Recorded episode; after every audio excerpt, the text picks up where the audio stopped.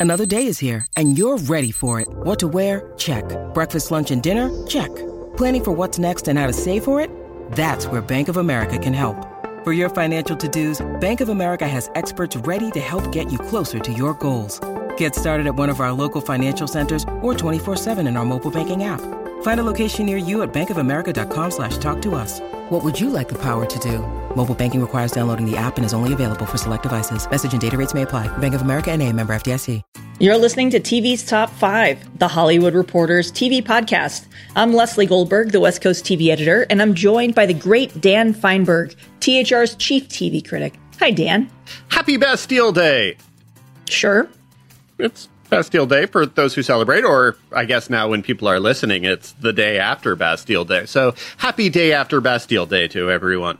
And happy few days after the Emmy nominations. We've got a very big episode to get to, breaking down all things Emmys and a fantastic interview with the head writer for Miss Marvel. And spoiler alert, we will get into the finale. We definitely get into the finale. It's it's sort of a mixed bag on spoilers, but definitely don't uh, you know, you probably want to watch the finale before listening to the interview is all we will say. Yeah, this is another one of our favorite interviews. I will I will tease with that. So before we get into all of that, let's start off where how we usually do. Headlines. Number one. Leading off, The Bear has earned a speedy second season renewal at FX. Apple has picked up Loot for a second season, and Hulu has granted a third season to Only Murders in the Building. And a reminder you can listen to our interviews with the showrunners from Loot and The Bear in episodes 174 and 175, respectively. Two solid consecutive episodes with shows people are talking about on television this summer. In casting news, Aaron Paul, Josh Hartnett, Zazie Beetz, and Kate Mara will lead the cast of Black Mirror season six for Netflix. And Netflix's Bridgerton star Jonathan Bailey has joined Matthew Bomer in Showtime's The Travelers.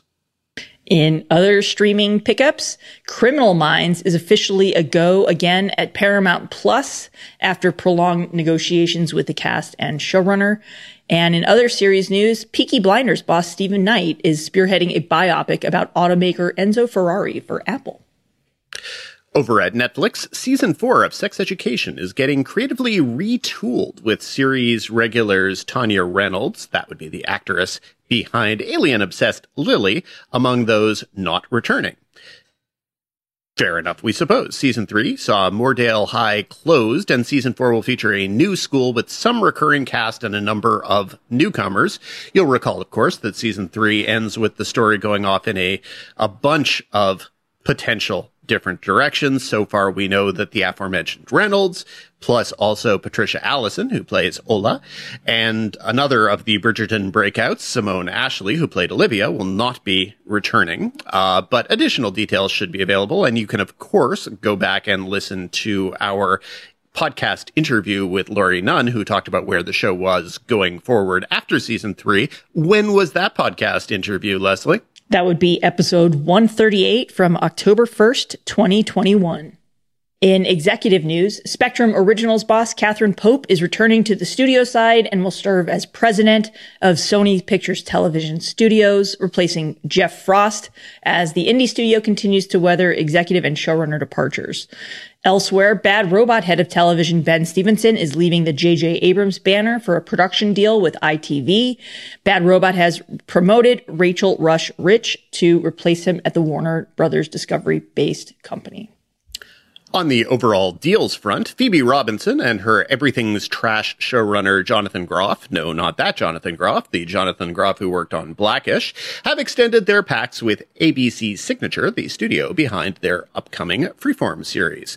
And if we haven't plugged enough uh, TV's top five guests in the past, say, 10 minutes on this podcast, Minx creator and former TV's top five guest Ellen Rapoport has inked a deal with producers Lionsgate TV. Lesley, when was that interview?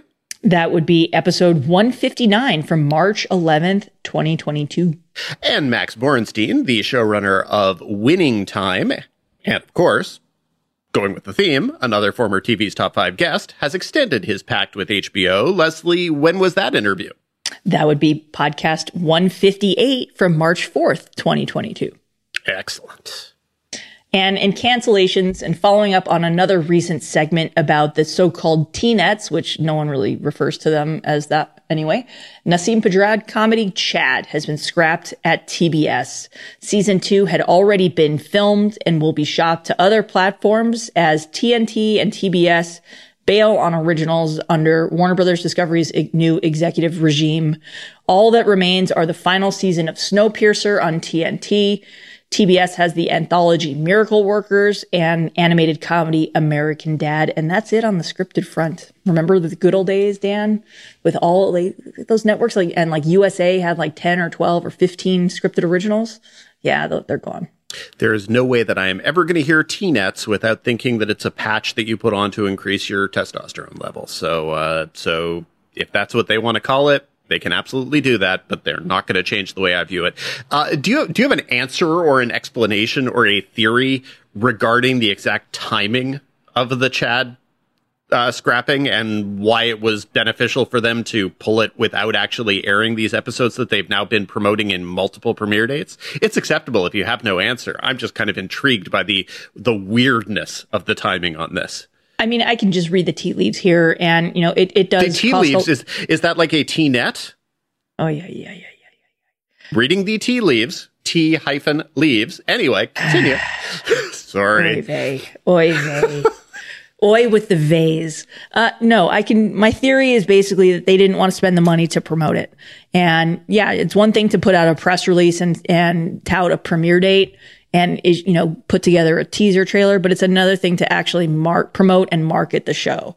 And that's a lot of money that you're investing in, in something. And, you know, look, they did the same thing with that uh, reality dating show that was going to be hosted by, what was it, someone from the Bachelor franchise.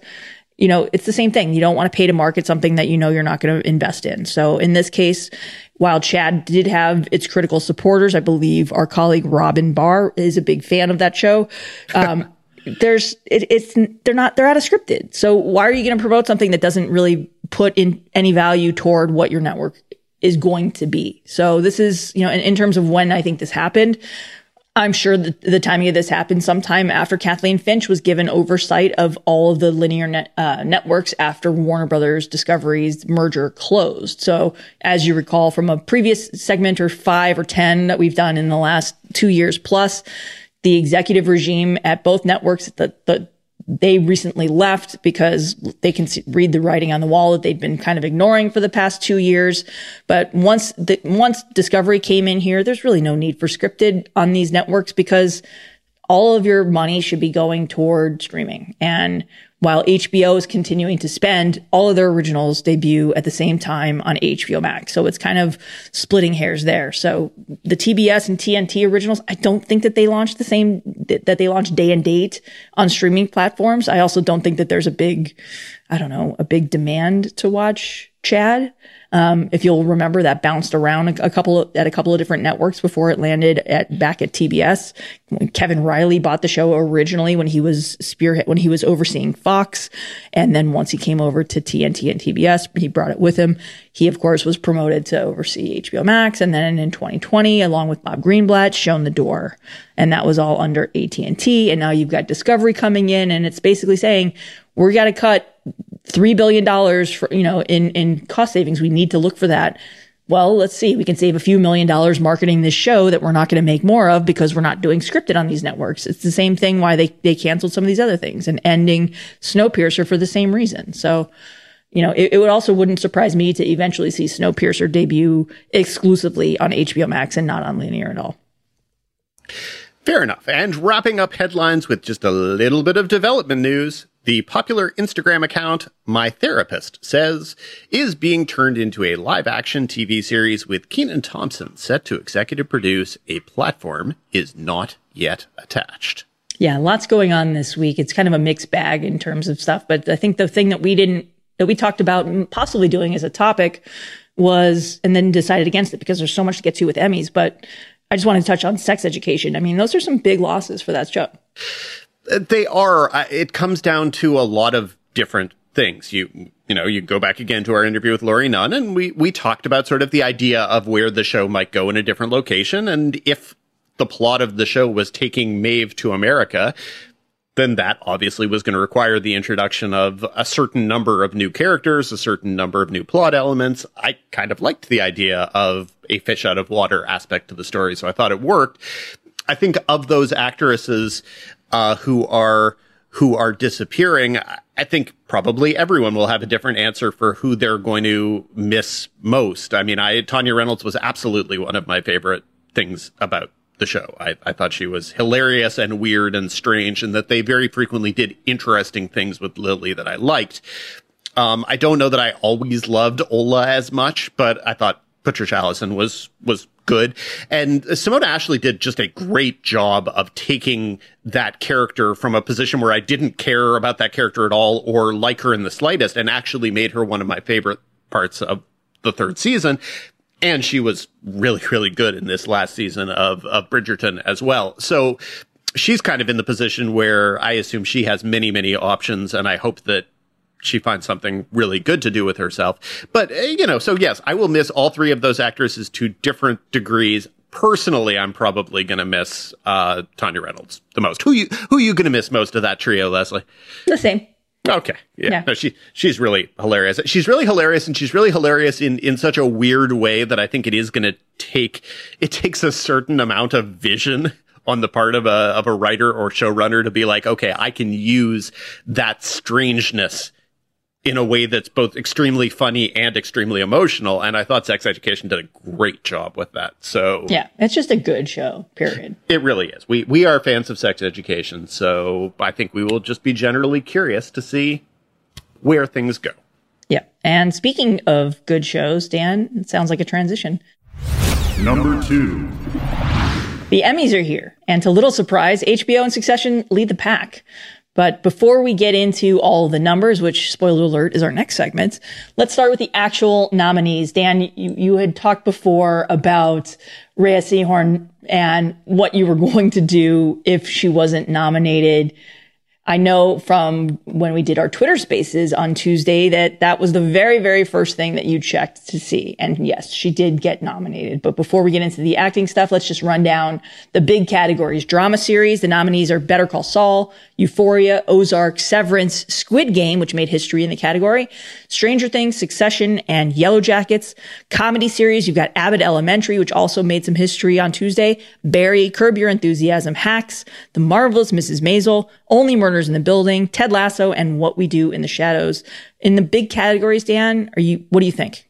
Are you happy with how these came through? I'm never going to be completely happy. I feel like that was probably the general statement, full stop, period. I can just go there. I'm never going to be completely happy. Yes. And if you listen to our Twitter Spaces convo, which you can still look up on, on THR's Twitter handle, um, you can hear all of the ways in which Dan was not happy with these it's, nominations. It's just the, the way in which I, the way in which I emotionally lead. And so, I mean, of course, as as I did say on the Twitter Spaces, and it was completely true. As soon as I got the 57 page list of the overall nominees, the first thing I did was I looked for Rhea Seehorn, and I was both shocked and pleased to see both that she had been nominated for Better Call Saul, but also that she had received a second nomination for uh, a short that I believe is on AMC Plus or one of those things. So good for her, great for her, well deserved, wildly, wildly, wildly overdue. So yeah, and it will be it'll be an interesting conversation going forward as to whether I'm also going to say she deserves to win with the asterisk being yes she absolutely deserves to win. And that's even speaking as someone who thinks that Julia Garner is always great on Ozark but also someone who thinks that both of those two actresses should have been submitted as leads. But neither here nor there hold a different conversation because we're just talking about the series nominees. So of the series nominees, it's, it's a good list, even in the cases where I don't necessarily like things that were nominated. Like I'm not a big fan of, of Euphoria. Um, I, I watch. Dan? Sorry. Come on. Whoa, that actually that actually got a four letter word of incredulity. Come on. no, I I just really I, honestly I find it kind of sleazy and exploitative at different times, and and even when I find it sleazy and exploitative, which I absolutely do, the show it to me at times feels genuinely leering, particularly anytime the camera is on Sydney Sweeney, who I think is so much better than a lot of the material that she's gotten or a lot of the things that they've stuck her with doing. And I think that a lot of the show really and truly holds up because of how good she is, because they keep making her do ridiculous things and she keeps selling it. So I was actually extraordinarily happy to see her double nomination. I, I think that. Yes, of course, for Euphoria and The White Lotus. Exactly. And so, uh, so she sort of has gone, she, she was kind of being underrated before that. She was sort of not overlooked exactly, but uh, you know, people people were not necessarily taking her as serious as they should be.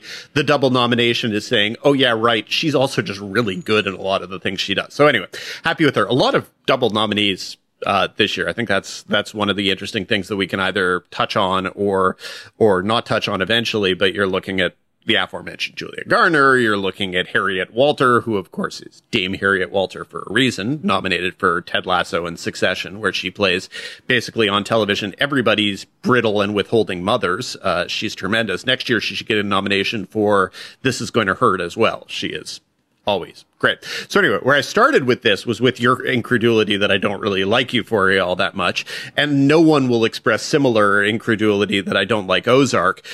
Uh, but, uh, you know, sort of the degree to which I've made peace with those things being nominated is very high.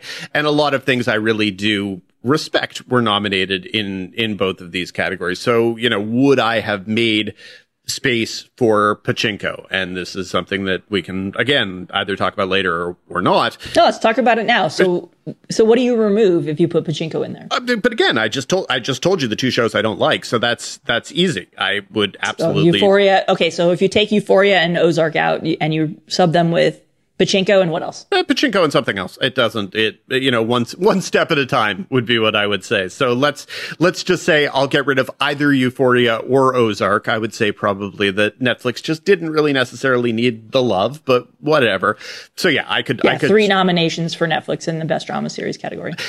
And those three nominations to me are are interesting because a lot of the the rumbling or blowback in disgruntled Twitter uh, involved Yellowstone and both and sort of several different layers of Yellowstone being shut out entirely. There was the surprise or incredulity that it was shut out, which is confusing to me because it's not like this was the first year Yellowstone was eligible. Like Yellowstone had been basically shut out multiple times previously. So it was going to require a, a large change of course from the membership. And it's not like Yellowstone wasn't the most popular cable program on TV the last two years also. So we sort of have the perception that its profile expanded wildly this year, which it probably did thanks to streaming and all of that. But still, it had been a popular show and it had been snubbed previously. I think the reason why a lot of people, including our colleague Scott, had kind of believed that it was going to get nominated is because it had popped up in a lot of the guild categories that it hadn't been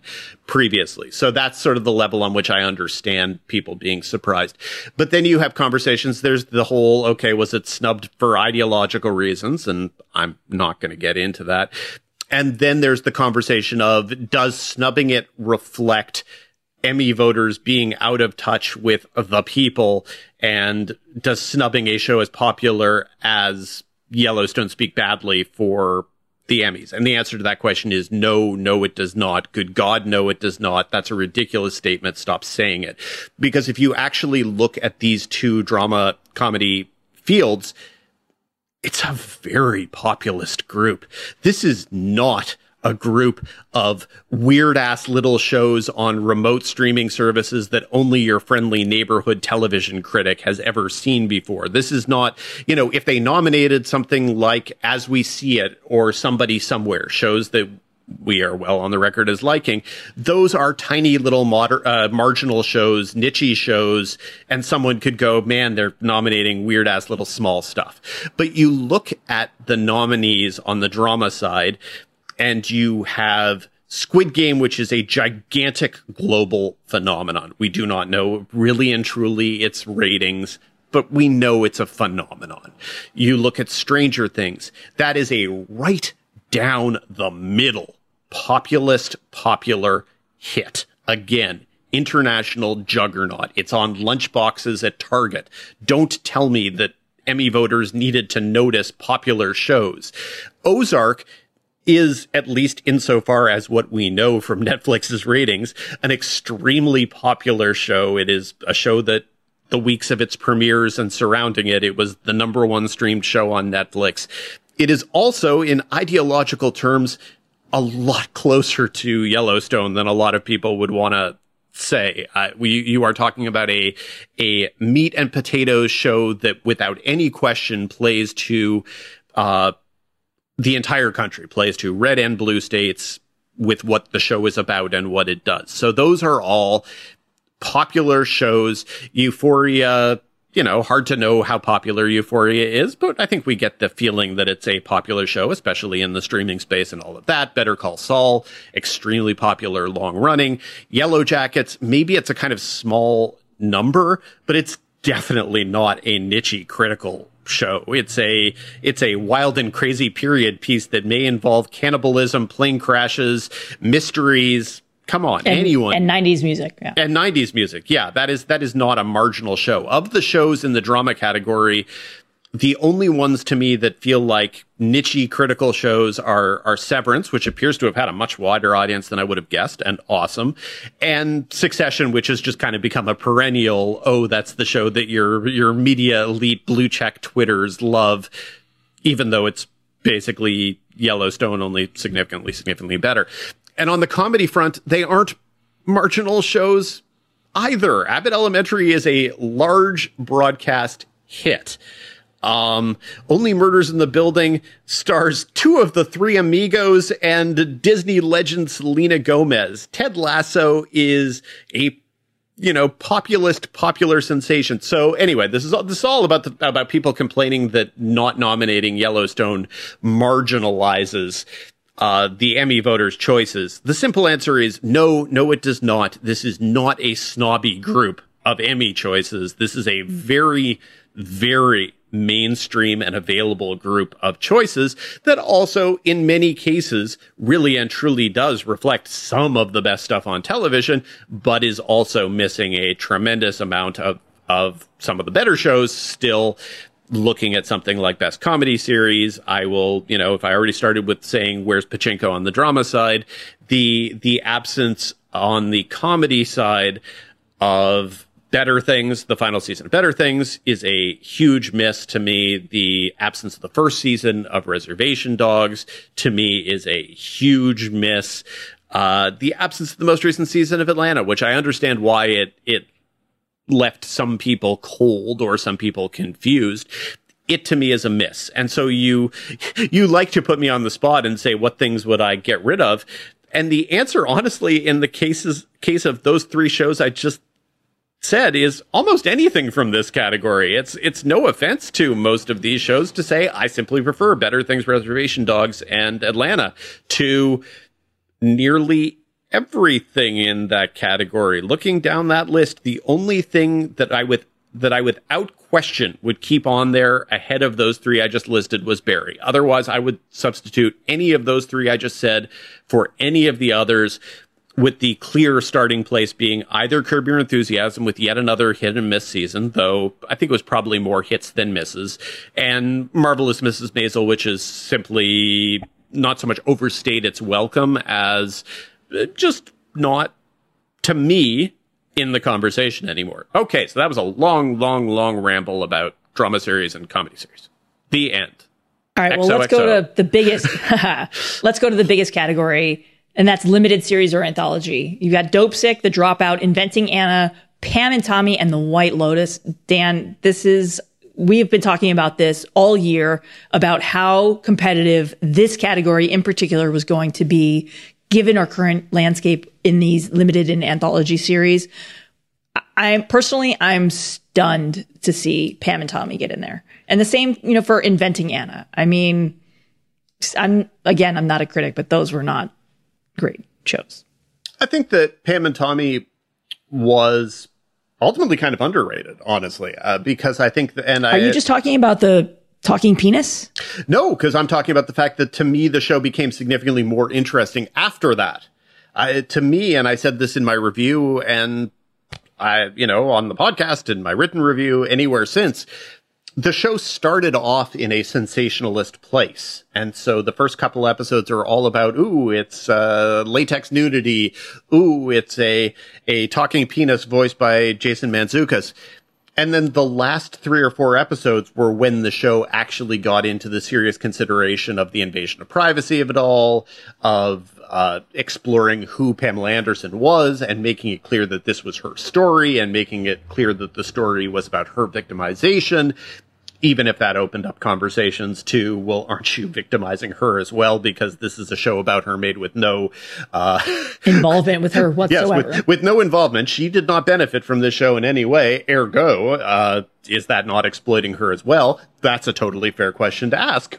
Let's have that conversation. Uh, so I, I'm I'm less bothered by that. Uh, to me, inventing Anna was was such a mess, and it was just such a mess. And that's what it was. There were, there were better options and there were better options of all variety, big and small. So that could obviously, you know, to me, I was. So who else would you put? Who else would you have nominated here? Uh, the staircase would be certainly an answer for something that I thought was better than than a lot of these, and and, and this all includes the fact that I didn't like Dopesick at all. That I thought Dopesick was an extremely well-meaning but fairly badly made piece of television. Um, it, you know, obviously the message of Dopesick is a important message, and you know, obviously it struck a chord with people. Maybe it struck a chord with people who hadn't had to watch as many HBO documentaries about the opioid epidemic as I have in the past five years. So a lot of things that weren't the least bit revelatory felt revelatory, I guess. Uh, but anyway, so I'm not, I don't begrudge that. Like, you know, I knew that was coming. I know why people find it important. I know what I feel. So it's all fine. Um, eh, yeah, the, the, the inventing Anna of it all is, is just a, a strange thing. I, I don't know what to say. Some of it has to do with the love for Shonda Rhimes. Some of it has to do with the love for Netflix. Some of it has to do the money they spend campaigning. With the money they spend for campaigning. Some of it has to do with loving Julia Garner uh, so much that you nominate her for uh, lead actress in a movie miniseries anthology, et cetera, et cetera. When Shonda Rhimes structured the entire series to very specifically not have Anna Delvey be the protagonist of the story. It, the, the story is about a reporter trying to get to the bottom of this mysterious story involving Anna Delvey. It is not Anna Delvey's story. Anna Chlumsky is the lead actress in that series. Julia Garner is a supporting actress in that series. But I've done that rant about 850 times. Uh, so yeah, it's, it is definitely though, it is, it is a powerful category and it is so striking the number of huge names got snubbed in that category. You know, it, it, looking at something like Gaslit on, on Starz and seeing Sean Penn and Julia Roberts not get nominated you know, that's certainly would not have happened five or ten years ago. Those are those are movie stars doing TV. No one cared. Uh, no one cared that Anne Hathaway and Jared Leto Leto did that thing about WeWork. Uh, God, who else? Who are some other? There were a lot of big stars that were left out in the category. And some of it has to do simply with the onslaught of television in the past two months. There were just things that get got left out. And then some of it has to do with the fact that there are whole categories where there are only two shows nominated in the entire category. So the supporting actress in a movie miniseries category in which every single nominee is either from White Lotus or Dopesick it only upsets me because there were also great performances in things like, uh, you know, not even like it's some sort of underdog show. The, the dropout had two or three actresses who deserved to be in that category. Laurie, Laurie Metcalf is so good in her couple scenes of, of the dropout. LisaGay Hamilton has one of my favorite scenes of the entire year in one of her episodes of, of the dropout. So, uh, there, there were other things. There, there's a lot of other stuff in those categories, but yeah, know? and Laurie Metcalf did get nominated for her guest role in Hacks. She did, and, worth, worth, noting. And and as I said in the back and forth analysis that uh, Angie Han and I did on on Tuesday morning, it's not like anyone is really going to take a step back and go, oh, "Poor Laurie Metcalf, so underappreciated," and yet her stuff ranting about Star Wars with Amanda Seyfried on in the first or second episode of the Dropout is is truly so good and something that you put Laurie Metcalf in a show and you can give her five lines of dialogue and it suddenly becomes a dominant feature of the entire season. But she was also hilarious on hacks. So whatever it is, we, we respect and we honor Laurie Metcalf a lot. So no worries there. Well, Dan, let's end this segment on a positive note. Um, outside of Rhea Seehorn, who were you really excited? What nominees are made you really, really happy to see?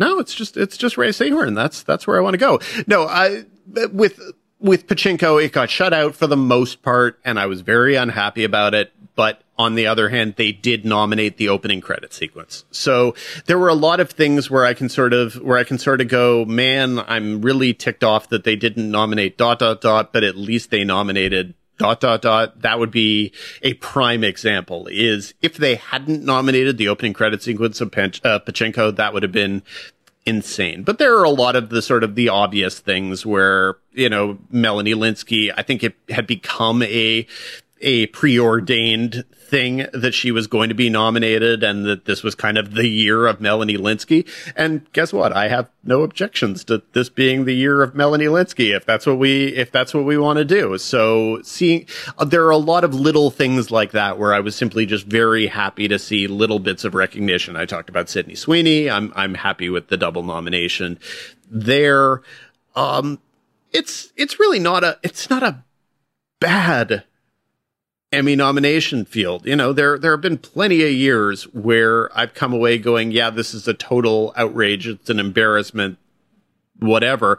And yet at the same time, I continue to think there are whole categories, fields, whatever that need to be redesigned. Uh, Thomas Jefferson famously wrote to James Madison that in order for the Constitution to be a, a living document, it should be rewritten from scratch every 19 years because otherwise you're basically letting your country be governed by history and not by a modern document. Well, I mean, there are other applications for that particular policy and suggestions of things that maybe our founding fathers weren't really so prepared to deal with when they wrote the original constitution. And maybe the constitution shouldn't be taken as a carved in stone document. And that's a different conversation. This conversation is about the fact that the TV landscape doesn't look like what the TV landscape looked like when all of these Emmy categories were birthed. And I feel like maybe there are all of these conversations that Emmy, Emmy, whatever people need to have where they go, okay, are comedy and drama still reflecting what we want them to at this point? Is there something else we need to do there? Is anthology or limited series still doing what we want it to do? Do we still need a category for movie, if for original movie for television if it's the Chip and Dale movie and like five things based on other TV shows? Um, you know, is this, is this the year we have the conversation about whether we still need gendered acting categories? I don't know what the answers are for a lot of these things, but I do think that just as our constitution could use some measure of reconsideration and adaptation to a modern world, the Emmy categories, someone could take a step back and go, okay, which of these are important? Which of these things can be overhauled? Uh, which of these things are just Dan sitting alone in a corner, rocking back and forth, complaining about the same things every year. The, I, I, not for me to say which of those, but yeah. Number three. Transitioning though, because I've rambled enough, it's time to talk about numbers. And if you were up on Emmy morning on Tuesday, you noticed, for example, that the Emmys this year, the TV Academy did not break things out by network for the first time. There's usually that big vast list of okay well hbo got this number netflix got this number the cw got zero. It's normally the thing that you can count on. This year it wasn't there. Fortunately we have someone who awesomely broke things down by numbers on tuesday mornings so lesley from a numerical standpoint, who are the actual winners and losers on Tuesday morning? Well, let's just start with the shows and then we'll get into the inside baseball of it in a minute. But in terms of by program, these are numbers that the TV Academy did break out.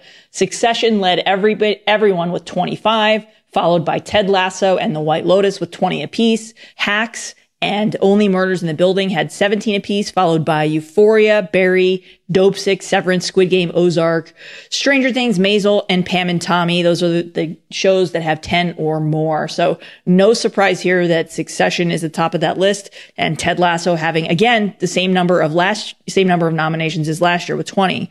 Um, and as we get into the by platform stuff, and again, I've been doing this story geez, for a decade plus at this point.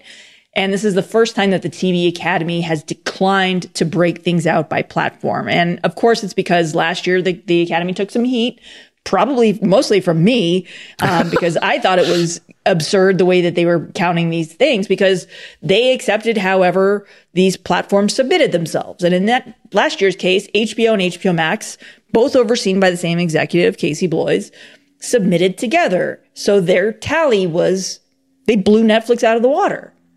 Well, because you're counting original programming that was developed by HBO and original programming that was developed by HBO Max, which have two different development teams despite being overseen by the same single executive. So this year, the TV Academy is like, the hell with this. We're not getting involved in all of this stuff. You can count it however you guys want to count it. So that's what I did. So HBO and HBO Max combined for 140. But what's interesting there is when you separate it out, HBO proper came out with 108. Netflix came in second with 105. So Netflix was down considerably from last year. HBO and HBO Max up 10 combined from last year and to lead with 140 overall. So in terms of rounding out the pack, no one else broke 100 and that's really the big marker. You know, look, this narrative has always been HBO and, and an example of HBO's dominance. And in this case, the narrative has become for the past couple of years the emergence of Netflix and what happens when you spend billions of dollars and you throw hundreds of different programming things against the wall to see what stick. And you wind up with 30, in this case, in this year's case, Netflix had a larger number of programs to score Emmy nominations, 35 overall, compared with 18 for HBO and six for HBO Max. So in my interview with Casey Bloys, he said something that, that really struck home. And it's that the HBO and HBO Max shows have to work harder because unlike Netflix, they take, as John Landgraf says, a more curated approach to their content. They're not out there spending billions and billions of dollars and saying, we'll take three of these and one of those and we'll try this over here and we'll spend a, a few million bucks on this. And yeah, we'll cancel it three days after it comes out because no one watched it, but we'll take a chance on this and blah, blah, blah. You know, but in this case, you're looking at the volume of shows that HBO and HBO Max have getting more nominations overall than the wealth of shows that Netflix has nominated. And that's not a new trend. That's always been the way, the way that it has because those are the different business models and approaches that they take to their creatives. So yeah, that, that's really the big story. And, you know, the other way that we've started breaking things down is by conglomerate because, you know, as we talk about on this show a lot, we the consolidation that's been happening across the industry. We talked for the first couple of years of our show about Disney's acquisition of Fox assets. The last, the, you know, the past year, we've talked so much about Warner Brothers Discovery. We talked about it in the in headlines about TBS and the Im- impact of getting out of scripted for those cable networks. And it's all about scaling up. So when you look at the nominations by conglomerate, you can actually see why a lot of these places are doing this. Why why the consolidation is is paying off because well, the newly merged Warner Brothers Discovery led all conglomerates with 155 total nominations. So that's including Discovery Plus, Discovery Proper, CNN, everything, all of the Discovery assets, all of the Warner assets combined. So HBO, HBO Max, TNT, TBS, CNN, etc. And then you get into Disney, which had a very good showing, down a little bit from last year, but they led the the tallies among conglomerates last year with 146. This year came in second with 141. And that, of course, includes ABC and Hulu and FX and Nat Geo, et cetera. And some of these other companies, Paramount Global had 75. That includes CBS, Paramount Plus, Comedy Central, VH1. And then NBC Universal came in last among all the conglomerates. So in terms of the overall count, Hulu was third with 58. Big showing for them this year, fueled by a lot of those limited series that you just talked about, Dan. Followed by Apple TV Plus with 51, Disney Plus with 34, and Amazon with 30. So, yeah, that, that's a lot going on and a lot to break down here because, well, there's a lot of math here. So the interesting thing is the TV Academy is saying we don't want to get into this. So you guys do the math. We'll leave it to you to, to, to scratch out and fight and go inside baseball and see who, who really deserves the bragging rights and why. So that's what's going on from the Emmys by the numbers. And I'm still intrigued because a lot of what you talked about there, um, are, you know, obviously the big players doing what the big players do. Uh, but I was interested in just how many nominations all of the big players actually left on the table. So, you know, HBO, HBO Max, Warner Brothers had such a great day. And yet, and that tally doesn't include the nominations for Warner Brothers for shows that are produced by Warner Brothers, for example. So a show like Ted Lasso gets counted for Apple, but Warner Brothers is the lead studio on that. They counted the 20 nominations that Ted Lasso got under under the studio tally. So I didn't break that down this year because it's more interesting to do to look at the the conglomerates and everything else. But yeah, that's it, it's a very very interesting point, Dan. But what I'm but what I'm looking at is the number of things that didn't hit for HBO on a day that was so great for HBO, like the Staircase I mentioned earlier, but ultimately yeah, it only acting got, nominations, but not a series nomination. Yeah, uh, Winning Time certainly yeah, could have been a play. Yeah. yeah. one one technical nomination for Winning Julia, Time. I think, was a big one. Julia got shut out, I Minx. believe. I think Minx aired within the window, yeah, no, right? Minx, Minx absolutely was shut out. I thought Jake Johnson had a chance. Uh, he could he could have been a player. Uh, Julia, I mean, the fact that Sarah Lancashire wasn't nominated or David Hyde Pierce is a surprise. I think probably some people were confused why it was a comedy, et cetera, et cetera. Yeah, and we can we and we can get into the snubs here too. This is Us, the final season. Nothing for Mandy Moore. I think the show only got one nomination and it was for an original song. Nothing, I think maybe one technical nomination for the final season of Blackish, which is a perennial Emmy favorite.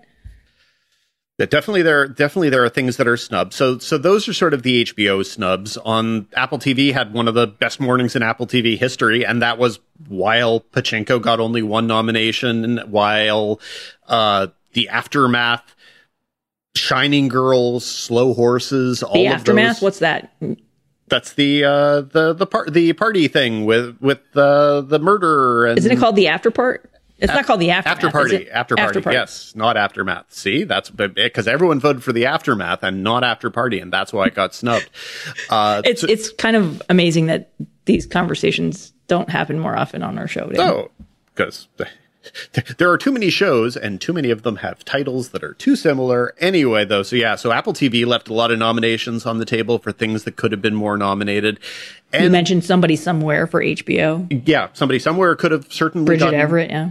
Yeah uh, and and yeah so the, and i and again going back to the original movie thing i feel as if netflix Amazon and Hulu all left nominations on the table by not deciding, okay, here are our five original movies we're putting up for Oscar contention, and then here are five movies we're putting up for Emmy contention. It's completely arbitrary, but why not go for those awards, you know? So Power of the Dog can be your big Oscar play, but maybe you decide a different movie is your big Emmy play. It's all just semantics anyway. Why not get as many trophies as possible?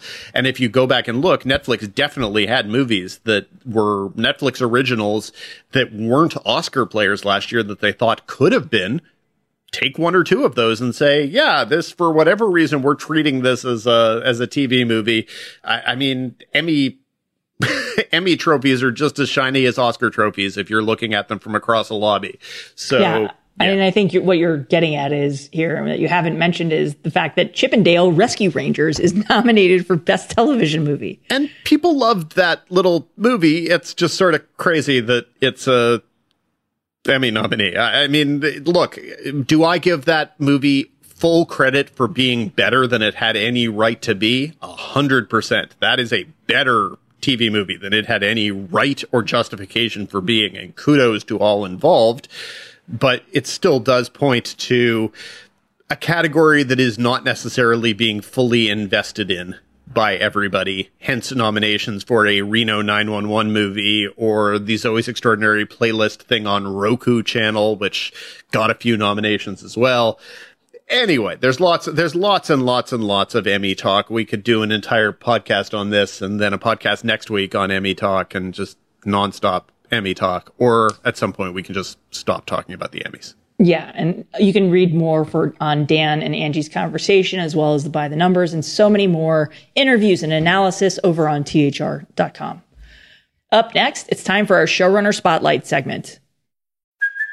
Hey, it's Kaley Cuoco for Priceline. Ready to go to your happy place for a happy price? Well, why didn't you say so? Just download the Priceline app right now and save up to 60% on hotels. So, whether it's Cousin Kevin's Kazoo concert in Kansas City, go Kevin, or Becky's Bachelorette Bash in Bermuda, you never have to miss a trip ever again. So, download the Priceline app today. Your savings are waiting. Go to your happy place for a happy price. Go to your happy price, Priceline. Number 4. Joining us this week is Bisha K. Ali, the head writer of Marvel's newest Disney Plus series, Ms. Marvel. This is Ali's second show for Marvel, as she previously was a writer on Loki. Her credits also include Hulu's Four Weddings and a Funeral Update, as well as HBO Max's The Baby and Netflix's Sex Education. Thank you so much for joining us on the podcast this week. We appreciate it. Oh, it's my absolute pleasure. Thank you so much for having me. It's so weird that I get to be on it now, having listened to it so much. So yeah, it's great. Thank you. Well, we are, we are happy to have you. Yeah, thanks for being a friend of the five. So first off, we are going to be talking at least somewhat about the finale of Ms. Marvel, so everyone should keep that in mind. And if you haven't watched episode six yet, you should definitely do that. So uh, that consider this your spoiler warning. So as we get to the end of things in episode six, it, it, feels a little bit like filling up a rental car with gas before you drop it off, where you have to make sure that you've sort of left things in a place to go do other things. At what point did you know where you needed the main character here's development to be when you handed off the rent a car to whoever's next? Right, because of course this feeds right into the Marvels.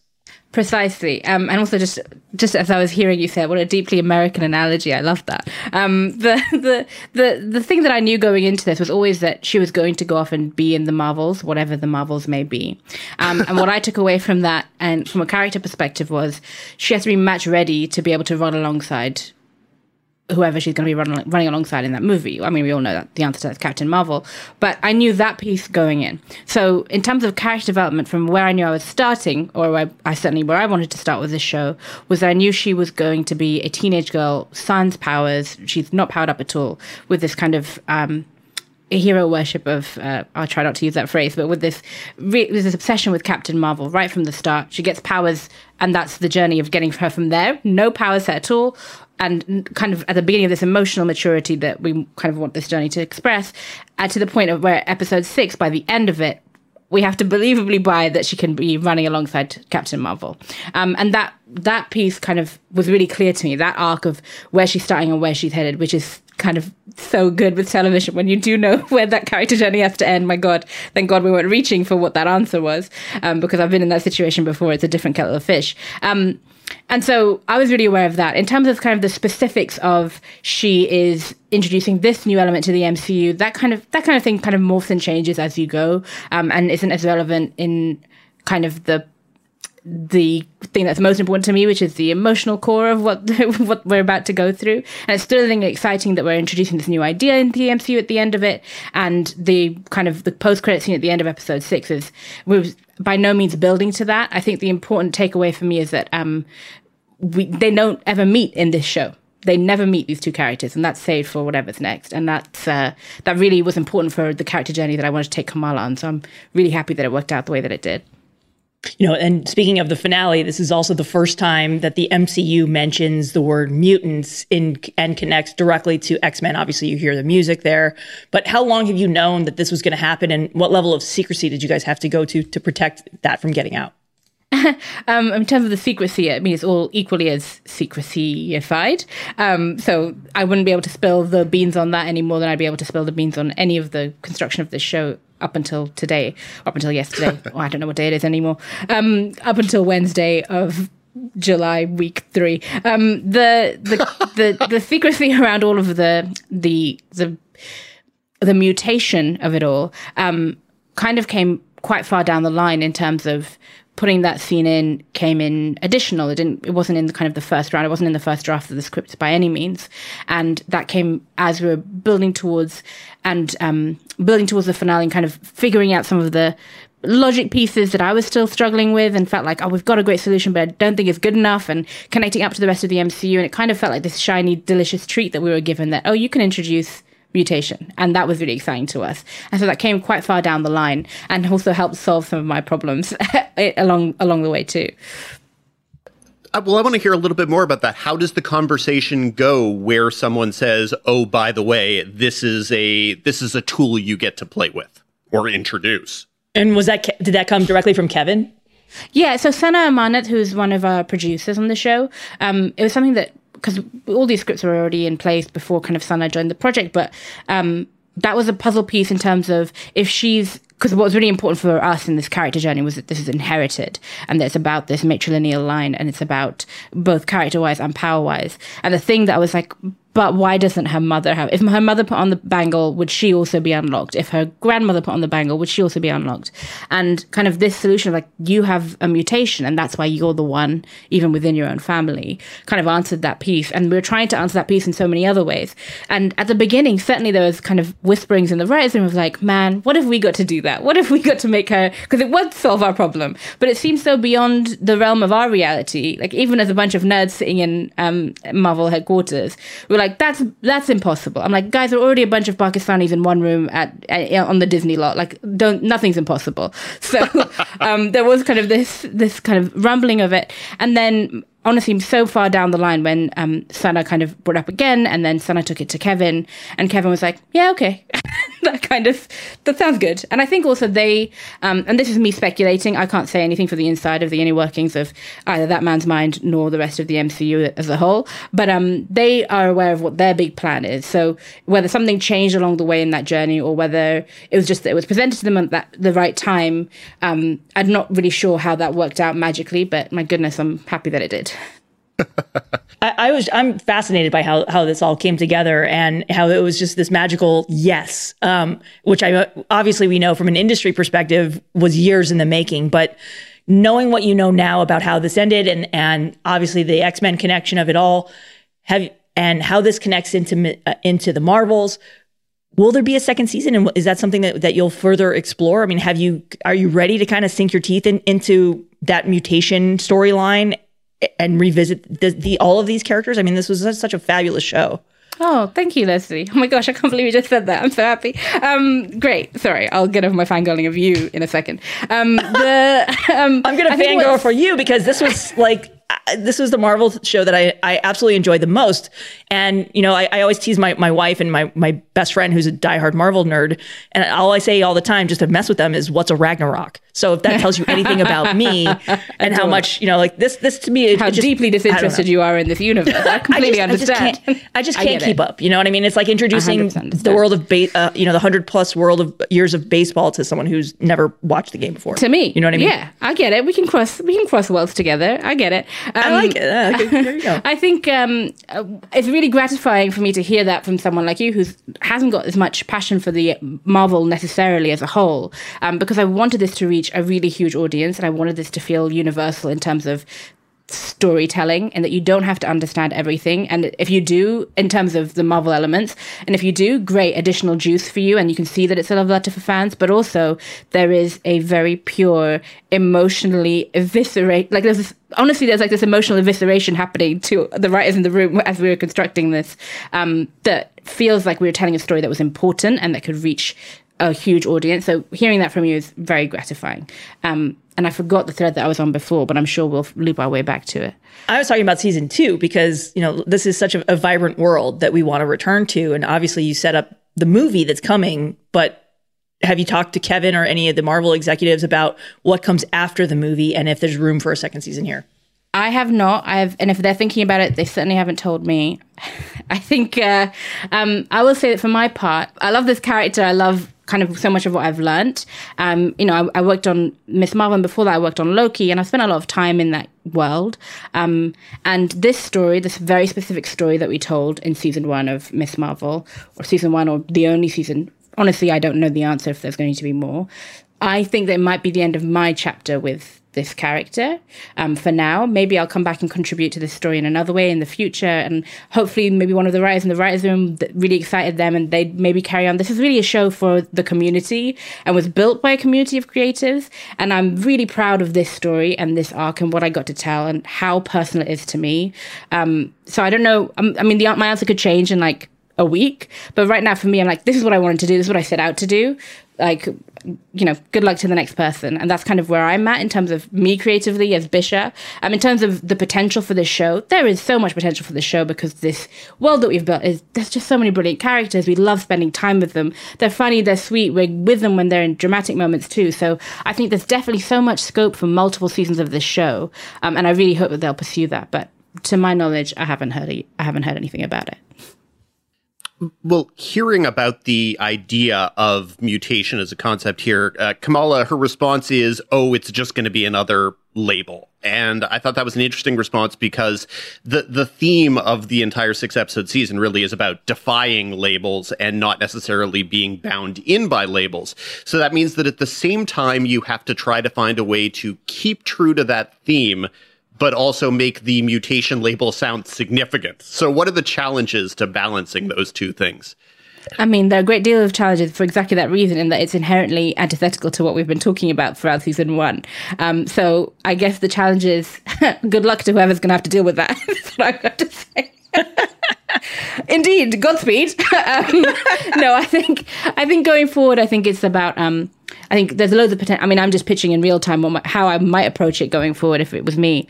Um, is looking at ways in which you can reclaim the idea of what a label is or what it is to build a community. So if if it's a label and saying that we don't have to label ourselves as individuals, we're a community together. What is? How do we name our community? How do we find space for each other? How does our community have an identity that can change and morph for everybody's needs? Maybe I'd be looking into that. And when I think about X Men as a whole, and this is not me necessarily making the connection because who knows, but if with the X Men of it all, there is so much about community. This is this community of people who are um, overtly marginalized by the people around them in terms of what we've seen historically of X Men. And yes, there's community division, but they come together in these factions of like, we've got to look out for each other, we've got to protect each other. And that's exactly what Kamala did with her community at the end of in our finale. So there's parallels. Someone will figure it out, I'm sure. Excellent. So, okay, you mentioned earlier that you uh, that you worked on Loki, so you had experience within this world. Now, I, I find it interesting that when WandaVision and Falcon and the Winter Soldier started this Disney Plus Marvel universe, there wasn't a lot of writing institutional knowledge. So it was a lot of people who didn't necessarily know what things were or what they could be. But you worked on Loki, you had writers from Moon Knight and from What If on your staff how does it change the writer's room to have people who have these experiences within this very unique world? Yeah, so the What If writers came on later down the line and went actually in the writer's room. And in terms of the Moon Knight, the this is kind of because of the way things played out. Sabir was my hire and then went on to work on Moon Knight. Just that the shows came out in a different order. So actually, we didn't have many writers in the room who'd worked on Marvel projects at all. I was the only one. Um, so in the actual writers' room, that that phase of the creative process, um, we didn't necessarily have that. I was the one who was like, okay, I've been on Loki. I've seen how we've just done that that piece of storytelling, um, and what can I learn from that that will a um, do the kind of dual work that is, I think, any inherent creative like, and I mean this in a positive way, like the creative friction that takes place with um, dueling needs for what, how this show is going to fit into this larger universe of storytelling, and also what do we in this room want to say? Like that, I'm really driven by that. Of if we're going to make something with a story, whether it's in the Marvel universe or otherwise, we gotta fucking say something. That's really important. And otherwise, I don't know why I'm doing this job. And I mean that not in Marvel. I mean in the universe of life. So. um kind of balancing those two things, like what do we say while working for a mega corporation? That is a skill set that I was able to kind of figure out and piece together effectively. I think because of my work working on Loki and being like, what are the how do these pieces fit together? How do we um, make sure that our vision stays within it. I think Waldron was successful in that, and I think hopefully that's really clear in Ms. Marvel as well. That we writers really wanted to say something with this, and it's that's what makes this show special. I think. Um, so I think that, that was really helpful to learn. I also think, um, in terms of having been there already on Loki, because what was happening in that building was the Loki writers' room was kind of. Um, in one conference room, and then across the hall was the Falcon the Winter Soldier writers' room. I think there's like a few weeks kind of delay between all of us, and then there's another room over here that was the um, gosh, what was the other one that came? Oh, WandaVision was next door to us. My goodness, I was always trying to listen in their room. But um, as a result of that, there was so much kind of um, we were all the first round of writers' rooms taking place the Marvel Studios has done for television. So there's a little bit of like this spicy energy going around. Um, and as a result, I kind of got to build a relationship with Jac Schaeffer, on who was on WandaVision, um, and some of the other writers too. And since then, also building a relationship with Jessica Gao, who's the head writer on She-Hulk, and Malcolm Spellman reached out to me when I got the job on Ms. Marvel. So that kind of cross pollination of like advice and also, um, you know, my experience level certainly in the US compared to theirs is very different. And that mentorship for me was so helpful. So I think part of me being around in that first phase of television also kind of got me familiar with everything, got me familiar with the process, and also meant that I could connect with these people who would really help me through help me through um, creating this show. You know, on, and on the other side of the coin, there, how important was it to you to make sure that you also re- found some voices who had never been allowed into a room like this? So important. I think we so rarely got to see, work with each other. We always, uh, the kind of writers that we put into this writers' room are the kind of writers who are often the only one of them, one of one of us in a writers' room. Whereas we got to all be sitting in a room across from each other. Um, and a lot of us, some of us had never experienced that before. I'm really lucky when I worked on sex education, it was a read device writers' room, for example. When I worked on Four Weddings and a Funeral, again, a read device writers' room. And then in my room, I really wanted to make sure that I was doing similar. Um, so the fact that we all get to be in a room together and be able to, and it was vital to the story we wanted to tell, right? We can't be doing a show that's going all the way to partition if we ha- don't have people in the room who that means something to as much as it means to me, and that it felt deeply moving and like we are doing an excavation of self in order to talk about it. If we're not doing it that way, I don't want to do it. So that was really vital to me that those are the kinds of writers who could share that experience and have like very, very different experiences of that, but also kind of three levels above that, the kind of the entry point is that very different Muslim American experiences, very different international experiences, very different Pakistani American experiences, all those elements were so important to kind of get everything just the way we wanted it in this kind of celebratory tone that we have throughout the show there there are parts of the specifics to this story that I imagine are sort of easy and organic to pitch to the the Marvel and Disney Plus people, but I, I have to imagine that there are other parts that are extremely difficult to pitch where you have to actually lay down a lot of explanations, a lot of ground rules, a lot of justifications. People might fight back to you. I- am curious specifically about the partition of it all, because that is such an important part of this season, and it could just as easily have not been, but it was something you obviously wanted there. What was the initial, this is a, a thing I have to include in this story. Are you going to let me include that thing in the story conversation? Yeah, so I think um, because of my lucky experience, I kind of knew how to. I kind of knew how to put my in the way in the true Kamala style. I had a plan of attack going in, whether or not it would be successful. Well, it worked out in the end. Maybe not in the way that I planned in the first place. But um, so one of the things we did is we were talking about the emotionality of it and what the character arc is, and it made perfect sense to us. It didn't wasn't hard for me to figure that out and how to express that really concisely and clearly. And I don't think that was not particularly hard to question that certainly the way that it was presented. I think the way that we contextualized it within the MCU and within what we were trying to do with the show on a kind of broader scale was kind of the the turning the screws on why this is such a tight idea why we have to do it. So, for example, at one point, um, all the writers got together, and bearing in mind we're a bunch of nerds, all of us collectively, and we built up a timeline of things that we've seen um, canonized on screen about real world history in the MCU. So things, for example, like Captain America, the the essentially the period movie that they made of Captain America, um, and we're looking at World War II there. That's nineteen. That World War II ends in nineteen forty five. I think he goes into the ice either during or not long after. I can't remember precisely in this in real time for you guys. But um, in nineteen forty seven is when partition happened, and part of kind of, I mean, this is historical, kind of part of the build up towards partition as well, and kind of this uh, desire for freedom from colonialism um, was that people came, people from India were coming back from fighting in World War II, coming back and then being treated so incredibly poorly after they've put their lives on the line fighting alongside everybody. So there's this element of like, we need this we need we need sovereignty back in some capacity, and that's all plays into this the part of the history. Anyway, I didn't go into that this level of granular detail, but the idea was here we have on the board where's Captain America at that time? What part of history is important? If this is a global franchise, if this is a story that includes people from all around the world and that plays to people all around the world, then surely we can canonize other bits of history as well that are deeply entwined with the history that you've already put on screen and kind of made a part of the public imagination. So that was once I kind of laid out how it fit into the MCU in those terms. Like, well, where was Kamala's family in 1945? What was happening for them in 1947?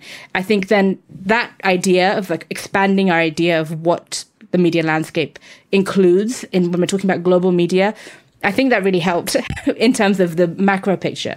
In terms of the micro picture and the emotions of it, when I explained that I wasn't really keen on chasing this idea of um, what it is to be a marginalized person in the West in terms of the minutia of I don't fit into high school because I'm Muslim or because I'm um, from a Pakistani background. I wasn't really chasing that. I wasn't really chasing that us versus them narrative. I really was chasing what's us because them, yeah, sure, they've marginalized us plenty. Cool. And there are brilliant, brilliant, brilliant versions of that story that already exist and that's great. I love them. They should exist. For me, for what I wanted to do was I don't really, I don't really give a shit about them. I really want to think about what us is, and I want to go deeper and deeper and deeper into that. And what us is it means who am I in us? What is our community? Who are my people? Where am I from? What's happened? What are the things that we don't talk about? And I think that was the chase that I was on of like, what is it when we're talking about us in the us versus them? Because when you put things up against each other, you're focused on the other. You're not really focused on what is the truth of you. So that's really what we were chasing. And again, I was much more concise than what I've been with you guys. And that's the emotional arc felt really clear to them. And how passionate I was about it, I think, was really clear to them as well. And they were like, Kev- I have to say, Kevin Feige was like, this sounds great. How are you going to do it? And then I was like, cool, I'm going to go break it with the room. So that was, that was kind of how that yes came about. It's it's just such an interesting thing, and it is something that you guys were so obviously dedicated to. How did you determine how much partition this six episode season could actually hold because that it, I just wasn't sure if it, from the initial episode, for example, if it was going to be something that was going to be mentioned and sort of backstory, but not dived into, I guess, and then you guys dove into it. Yeah. So part of what we were talking about is um, if we're going to approach it, we're not approaching it for the sake of putting it on screen. We're approaching it because we want to talk about it as a point of healing. And I know I'm a very earnest person, so you're going to get a lot of this in this conversation. But we're approaching it from this place of if we're going there, if we're going to like touch this wound, and it is a wound because it's so much more complex and violent and horrific than we're able to express in this show. Um, and then we're, I mean, able as in our capabilities as artists and also um, what the nature of a television show like this is, that we were really aware that when she does go there, she's not doing super heroic. She's not saving everyone in partition. That is not what we're doing. We've approached this with such, um, with such, we're really trying to honor this, and we're approaching this from a place of uh, she's bearing witness. And sometimes I think the start of healing something, of being able to talk about it. She's, I mean, her powers are literally about bringing light to things, um, is being able to bear witness to what's happened to her own family and the truth of it. And then because of her ability to do that, and yes, she has a role in saving her grandmother and finishing that loop, um, because she's bearing witness to it, she's able to bear witness to her own parents in a new way, and they're able to bear witness to her too. And it's the start of that healing of this intergenerational trauma that really, it ripples through, it, it really just ripples through us. And I think I've, we've, me and Fatima Asghar, who's one of our writers, she especially has spent so much time working on partition, working in the art of it for so long and con- just understanding it in so many different ways. So we were having these conversations that were incredibly personal, incredibly vulnerable. And I'm so grateful to all the writers who were willing to go there to this place with me. Um, and that was really clear to us that we were going to get to that point. We couldn't spend like a whole episode in partition because then we're we're we're, we're just, this isn't the show for that. This isn't. We're not making a documentary. We're tracking this one family. We're giving you the scale and the scope and the emotional impact of oh my goodness, this is where we are and this is huge and it's so huge that it's unfathomable. But what you can fathom, what you can understand, is and have so much empathy for is this one family and how it's rippled through the generations of this one family that we've fallen in love with over the past four episodes. So this is very much always what we were aiming for. You're gonna have to cut me off, guys. I will just keep going. No, this is fantastic. Exactly. We're we're enjoying this. And so uh, like you bring up an interesting point because there's always when you're dealing with history there's always going to be the conversation why did Wonder Woman not stop the Holocaust? You know, that kind of that kind of question that really does get brought in when you have someone who's superpowered who existed in in the midst of real horror. Um and, and you didn't feel the need to sort of engage with that. You're like, okay, this is these are separate things. We can't blend them. Yeah. I deeply, I felt very averse to that.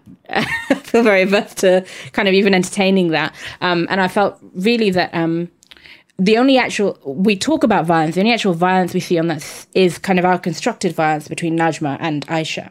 And if that acts for an emotional um, touch point of like the impact and the grief and the horror of some of that, great. But it's, we were never going to be able to show all those pieces and the idea of like a superhero who's like a second generation American going to partition. Oh yikes! I'm not. I'm not wading into all of that. Of she, why isn't she stopping partition? We're not. That's not the business of this whatsoever. And was never. It's not. It's not in my heart to write something like that. Um, so the, the that was never something that we were chasing, and we were very careful about how we were delineating where the fantasy is and where the what the reality is and what's true. And I think that comes across really clearly, even in just how we use color palettes in how we shot that. And I think the other piece is we brought Sharmeen Obaid-Chinoy on to direct episodes four and five. Firstly, she's Pakistani, so she it was really important for episode four that she's bringing that lens of someone who loves this city of Karachi and is going to make it like feel exciting and vibrant and like oh I want to go there, um, Um, which is something we never get to see. But also that when we got to the partition, she also has spent so much of her career focusing on stories from partition and collecting them. She's collected oral history. So she set up one of the only museums that exists in the world. It's a partition museum, collecting so many of these stories over the last decade plus. So I was so thrilled when we got her on board to direct this episode because, or these two episodes, because that scene when she's walking down the platform at the end of four, when she's hearing those snippets of conversations and kind of what you're actually seeing on that platform, those are recreations from photographs and from um, audio that Sharmeen's collected. So we really were honoring this as much as possible and really wanted that to hit home that this is a real thing that happened and we're approaching it from a place of like tenderness, but we feel like it's so important that we want to share it with everyone. And you mentioned this isn't a documentary, but her background is in documentary, so it sort of it gets it lets you have both of those two things at the same time. I mean, you know, in addition to all, all of these amazing ways that you honored history here, was there anything that really stands out that was that you were extremely happy that you got to sneak into this show, whether this was something Disney realized that you, and Disney and Marvel realized that you did or not? Um, in terms of the history of it all, or in terms of kind of more generally? Or both. History, Um, more generally, Anything. I mean, loads of stuff. Like for there's so many small little things that I think, we're like, yeah, sure, do it because no one's checking. um, in terms, no one's like the no one's gonna be the Muslim police on this show, right? So the the thing that's that I've thought was really um, small details along the way that are really personal to me. Bisha is like my mum's a huge Bon Jovi fan. It's perfect they're from Jersey City. Like that was really great. So that's like my little love letter to my mum. Um, and then I think the other some of the other things like um, at the wedding in episode three, um, some of the ceremonies that you see are are so the big ceremonies you see in the mosque when they're saying their I do's, um, the nikah, that's where we're seeing um, something that's really common. I love the fact that you're having him saying takbir and everybody saying Allahu Akbar back. We when do we get to see Muslims say Allahu Akbar on screen and it not be threatening and instead be joyful? Like come on guys. That that was cool. So i was really pl- pleased that that moment came through. I can't tell how much of an impact people some of some people i mean loads of the muslims on on on the show were like oh my god i can't believe we get to do this. But i think those are the things that kind of just felt organic in the scripts and then showing it was yeah just felt really exciting to see it. And then the another piece that I was excited about is so the, later on in the wedding scene before before the baddies arrive um there's a scene where they are knocking the heads of the bride and groom together. And that is a like a we call it a rasam so like a a, a piece of kind of a ceremonial or a ritual act that's kind of not religious, it's cultural. Um, but that one in particular is so specific that it's kind of it's not a Muslim thing necessarily, nor is it specifically a Pakistani general thing. It's like literally from the county I'm from in Pakistan. So the level of like specificity on like that was just like a special thing that felt important. Like if for Sindhi people do that, loads of people like, what is that? Why would you do that? But I felt excited I got to be able to put little details like that in. The shoe thief in the mosque is like a, such a specific detail that genuinely universally collect, connects so many Muslim communities. There's always a shoe thief. Um, and also the idea that um, the younger brother playing a prank on Aamir, Tyesha's younger brother, he's stealing all of his shoes. The tradition of um, that kind of game you play, it's like a wedding party game where you try and you steal the groom's shoes and he has to pay you to get the shoes back and you're trying to drive the price up. Like there was a much longer sequence of that, but the fact that we kept it, so there's just a million, a million billion small things in this that are very personal, but also because so many people from a similar background will be like, yep, I know exactly what that is felt like we were having conversations on so many different levels with different audience groups. So that was really exciting. You know, and, and in that vein, is there anything that you had to, to trim for time or space that, that didn't make it in that you uh, maybe couldn't release on Twitter or something like that? I would say that it, um, the things that got trimmed were kind of actually larger chunks of arcs that um, had to be removed because I've, I've mentioned this before, but no one had heard the word COVID by the time we'd written all six episodes. So everything changed quite a bit between that and learning what a new production process is going to be like because I think that happened in the middle of Loki being shot and then ours hadn't even we hadn't even hired directors yet when kind of COVID had really kicked off so we are like uh, what's happening? Um, so everything was changing in real time. So when we wrote them we had we really had six hours of script uh, ready to go. So one of the big storylines that went was a storyline about gentrification. There was a community center and Muneeba's kind of fighting to keep this community center alongside Nakia. And so you have this parallel between um, Kamala looking at Captain Marvel, who's a superhero in episode one, but also her mum's kind of kind of heroing in her own community and she can't make that connection. It's how she can kind of that kind of all comes together. So that whole arc around gentrification got lifted and the community center kind of died a quick death. Um, there was a competitive theater element at the high school. Once I heard about what competitive theater is, I lost my mind. I thought this is the funniest thing I've ever heard. We have to put this in. Um, but again, there just wasn't the space for all these threads. Competitive theater is bananas. Like they like have time limits and like are racing to compete with theater, like building sets, putting on the show, collect what? And it was so funny to me that that's a real thing. Um, and that sounds like a show in and of itself. Yeah, that's the problem. I'm always, I mean, you can tell from talking to me, I'm like, here's a thousand things that I think are cool. Um, so that, I think with competitive theater, to be fair, rightfully removed from the show. Um, and there was a lot more with the clandestines and with the red daggers of, of it all. There is so much more. Like we wrote textbooks of every single character's life story and how they all interweaved and how that pa- the family the clandestines are put together and how that was a kind of a juxtaposition against Kamala's family and looking at those differences helped her see more in her own family. So that parallel, a lot of that got lost, I think, um, as a result of kind of you got to do what you got to do. Um, and I, I miss I miss some of that. Yeah. So, so with so much research that you guys have already done about the clandestines and the, and the red daggers, you know, is there a, a possibility for a spinoff here? Wow, I'd love a Red Dagger spin-off. I mean, clandestines are kind of like in the wind now. Um, I'd certainly love a Red Dagger spin-off. I think certainly one of our writers, Sabir Pirzada, he, I'd really like to make sure the writers feel like there's something they I just love working with writers so much. They're just really passionate about, and I think everyone had their own thing. That was so, like Hassan and Aisha's love story was so Fatima, and Red Dagger was so um, was so so so Sabir Pirzada, who went on to on Moon Knight, and then Freddy Syborn was such a champion for Bruno, and he I worked with Freddy on Sex Education. I was like, come help, um, dragged him over here. So uh, the the the the Red Dagger of it all, man, I would love for there to be a Red Dagger spin off because it's an we've made it from the comics. It was just one character. We've made it into the Order of the Red daggers and yeah it's it's a really fun world and i think it's full of like like cute boys doing parkour let's go let's do it I, I want to uh, talk a little bit more about the religious aspect of it because religion has only has generally had a, a pretty small role in the filmed Marvel universe. You know, like Moon Knight, for example, almost completely erased that character's Jewish backstory, and there just wasn't room for it. What were the big questions that you found yourself both asking and getting to ask when you bring a real world religion into a cinematic universe in which there are all powerful aliens, in which there are literal gods who sometimes pop up down on Earth to help save the day? How do you ground an actual spiritual and religious practice within that world?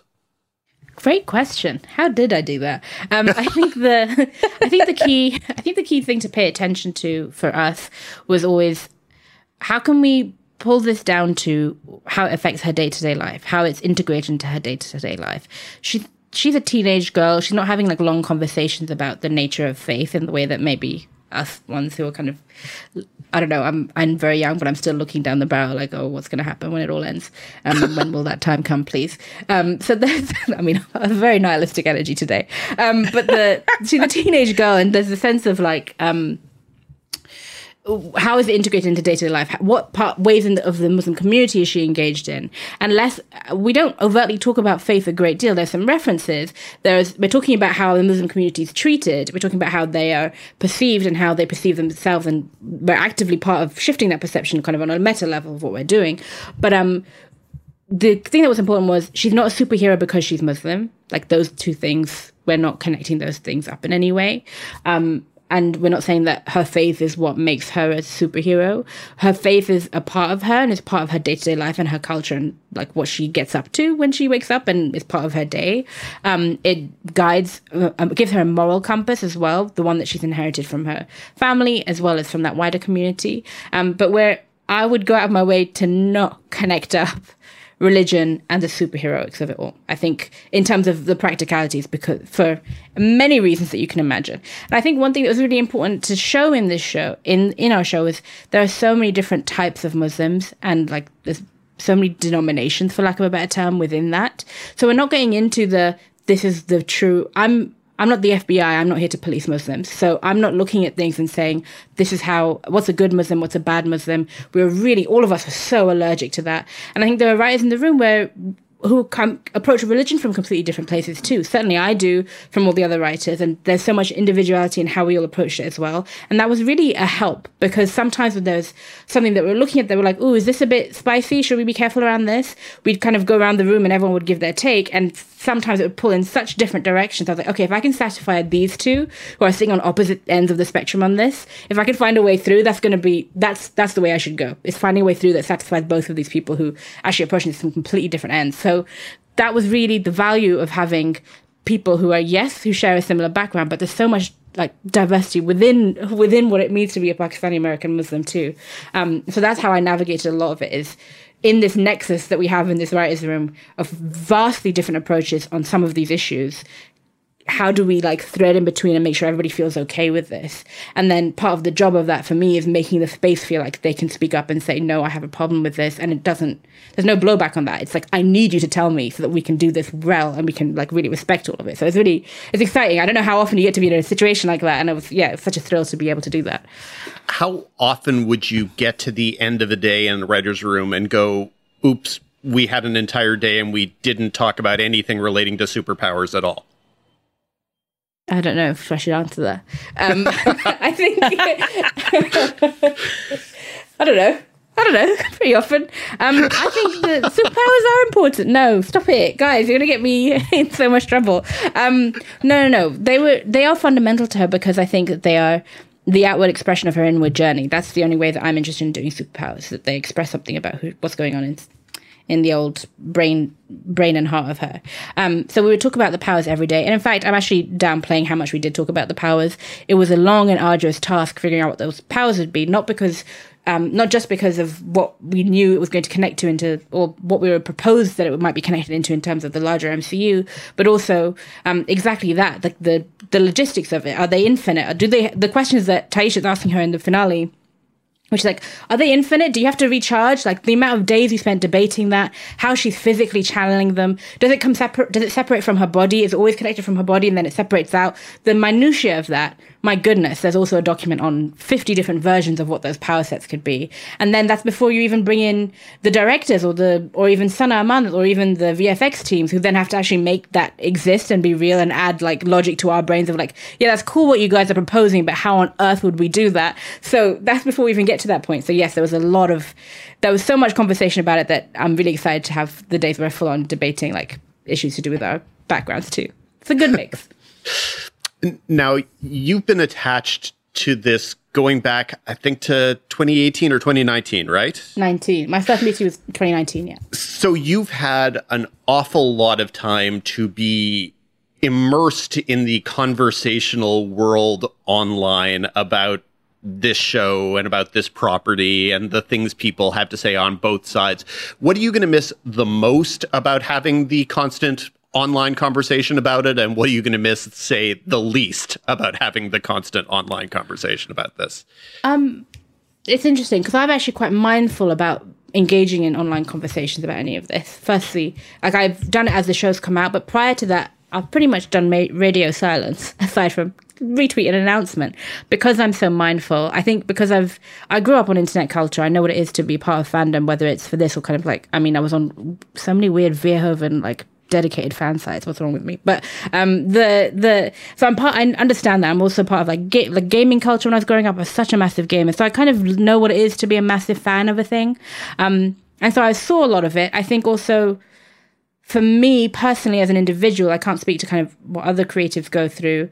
I kind of have to be very careful about what I expose myself to because some of it can be so forcefully stated and vitriolic, shall we say? Um, and like, I don't know, if you know you have clinical depression and ADHD, like, don't look. That's kind of my approach to these things. I'm like, I, I'm, I've gotten to the point in my life where I'm like, you know what? I know what's healthy for this broken brain.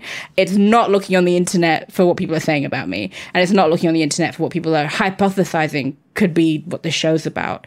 Um, and because otherwise, I'll just kind of start ruminating and fixating, and it's just a very dangerous spiral. And I really had a job to do, guys. So there's this. Uh, so I've actually been quite mindful of protecting myself, um, and I recommend that for all creators going forward. Good advice. Good. Same for journalists too. Um, you know, beyond Ms. Marvel now. world out there, yeah. Yeah. Please, sorry. Um, you know, now that you've got the show in the can here, what's next for you? Oh my gosh. I'm so, oh my gosh, I wish I could tell you. Um, I'm working on something at the moment that I just I'm so, I can't believe I get to work with who I'm working with. And when people find out, oh, I can't wait. Um, so I'm working on something right now that's really incredible. And it's like beyond my wildest dreams that I get to be working on this. Um, and that's been such a joy and such a creative collaboration. I feel so like valued and it's just been so great. Um, so that's really thrilling. I can't wait to share that with the world and I can't tell you a single thing about it, which sucks for Is you, it in the MCU? no. It is not. It is outside of the MCU.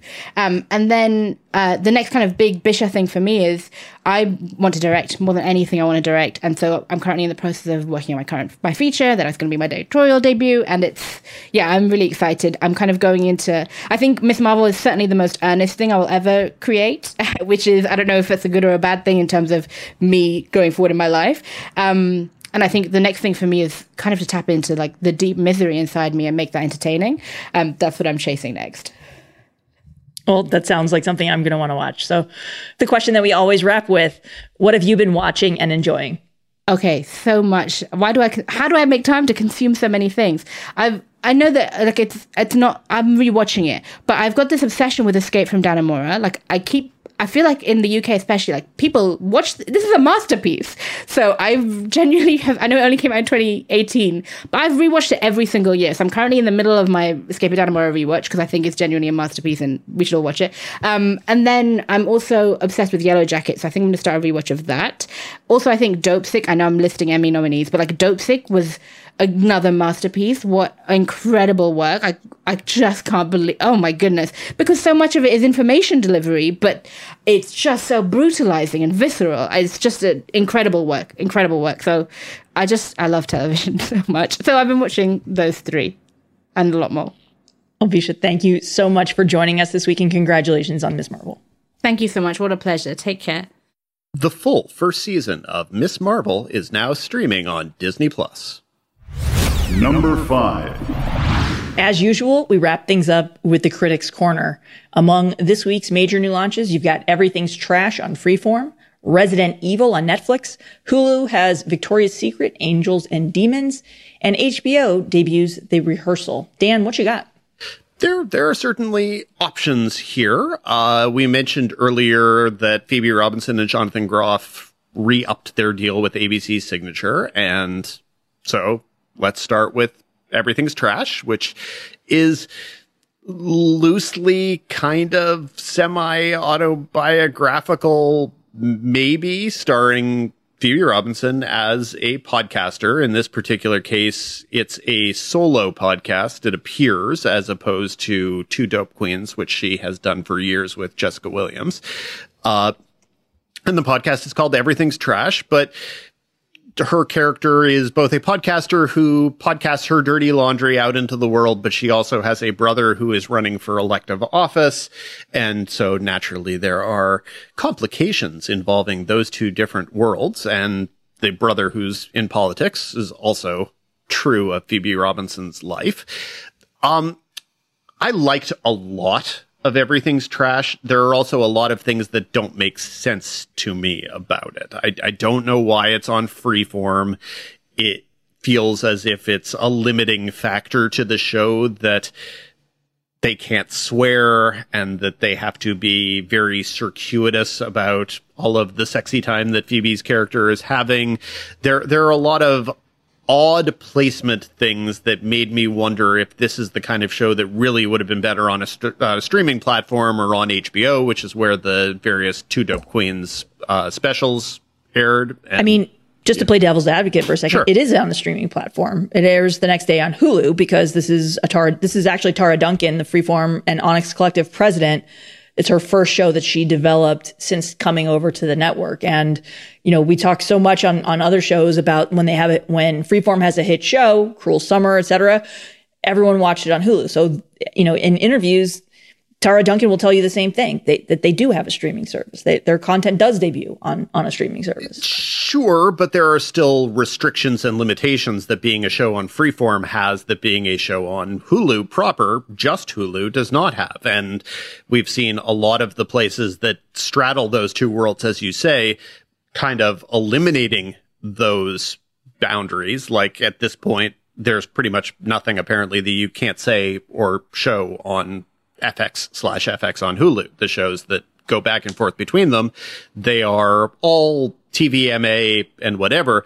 This is really not that. And I think that probably there are barriers or boundaries that are put up in front of things uh, um, entirely arbitrarily that I don't know benefit the show creatively. I, I, I think also probably that freeform in this world don't necessarily have as much comfort with doing this kind of show. Whereas if it had been a, a comedy central show, you understood who it, you, you could understand how it would be in the vein of Broad City or something to that effect. And I, I think it's a little bit more unformed and undeveloped than it perhaps needed to be. Uh, but I think that also Phoebe Robinson really just is a lot of fun. She's very, very, very funny. And she's the reason to keep watching this. And I can, this is one of those shows where probably I can imagine how it would be a significantly better show in a second season where just simply comfort with working within these limitations, whatever they happen to be, or alternatively, the show just getting moved to Hulu in a hypothetical second season or Hulu exclusive. So yeah, I, but I was, you know, I found it enjoyable enough. I never found it straight up breakout hilarious in the way that I guess I probably wished I could have.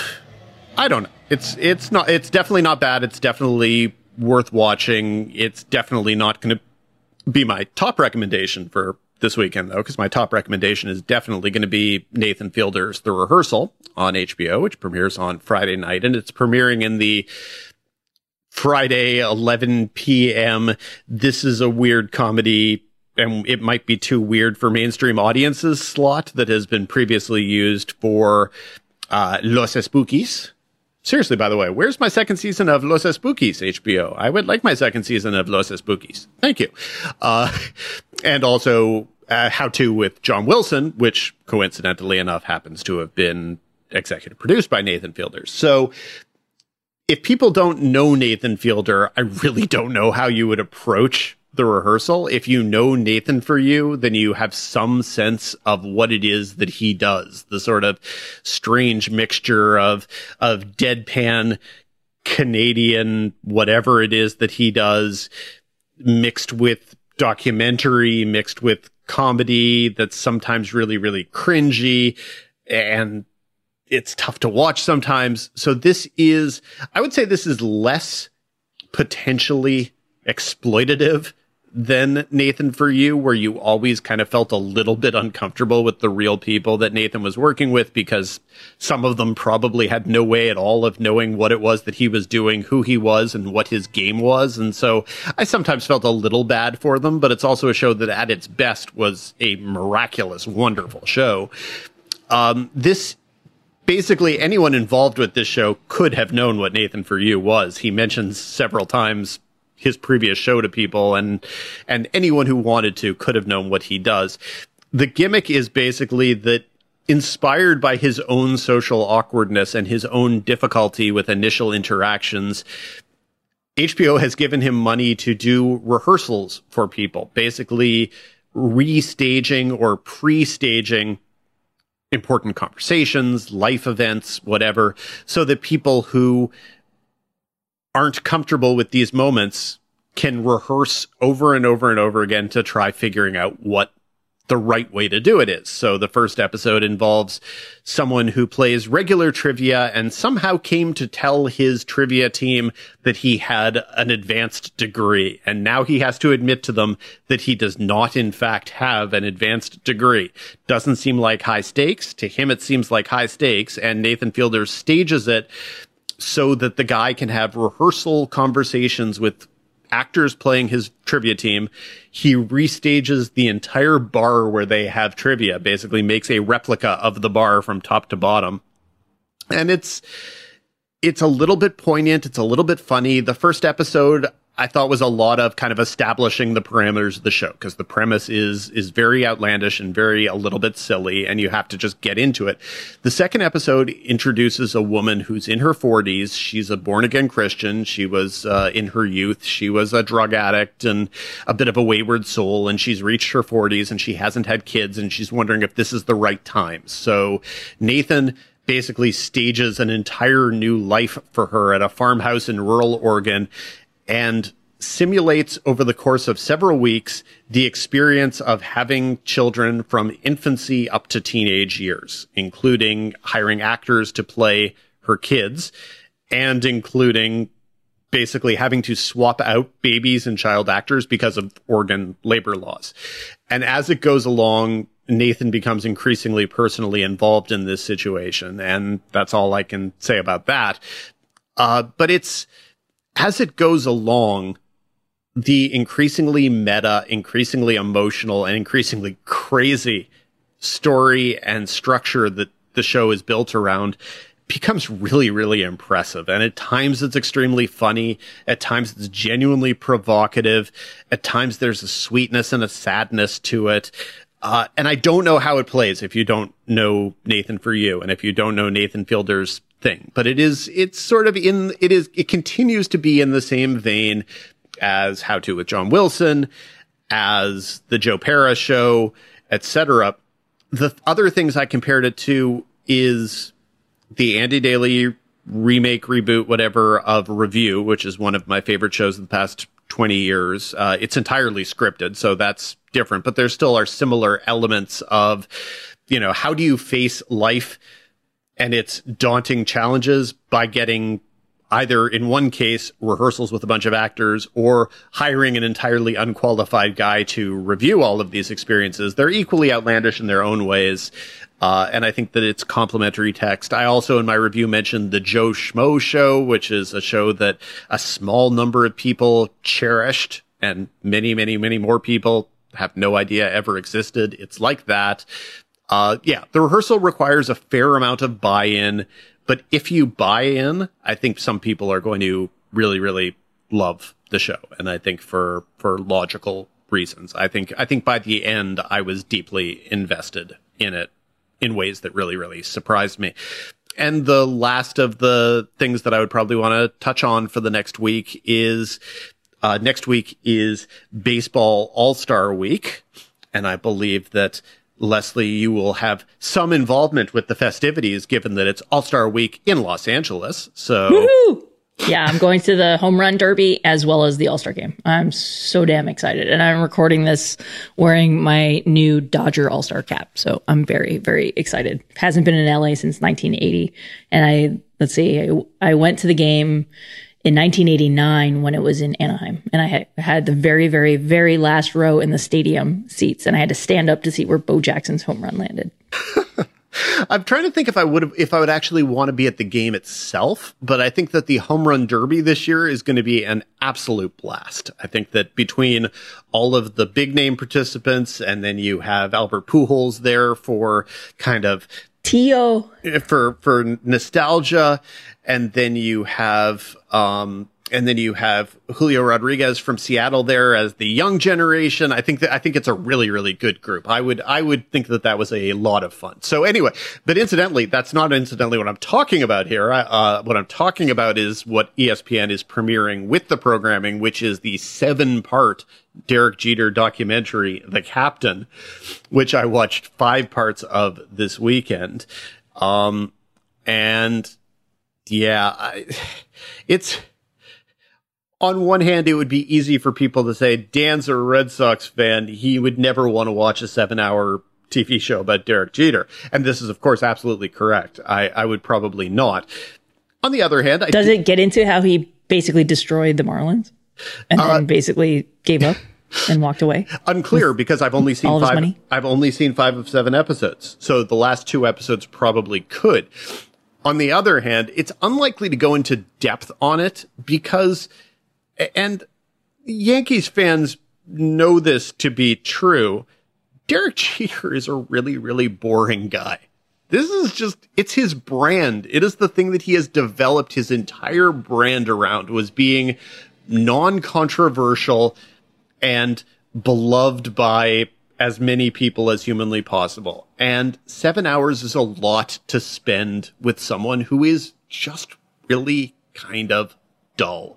And once again, lest anybody say, oh, well, of course, Dan, the Boston sports fans fan wouldn't like this. The same problem existed with, uh, with the Tom Brady show, uh, God of the Arena or whatever it was called. God of the Arena, I think was the Spartacus, uh, spinoff. But yes, the arena, whatever the Tom Brady thing was, Tom Brady also is somebody who, while he is athletically exceptional, is not an interesting enough personality to spend 10 or 7 hours with. So yeah, it's this, like it's like if uh, the Dodger equivalent would have been like doing 7 hours with Corey Seager who is basically a, a robot born and bred to play baseball.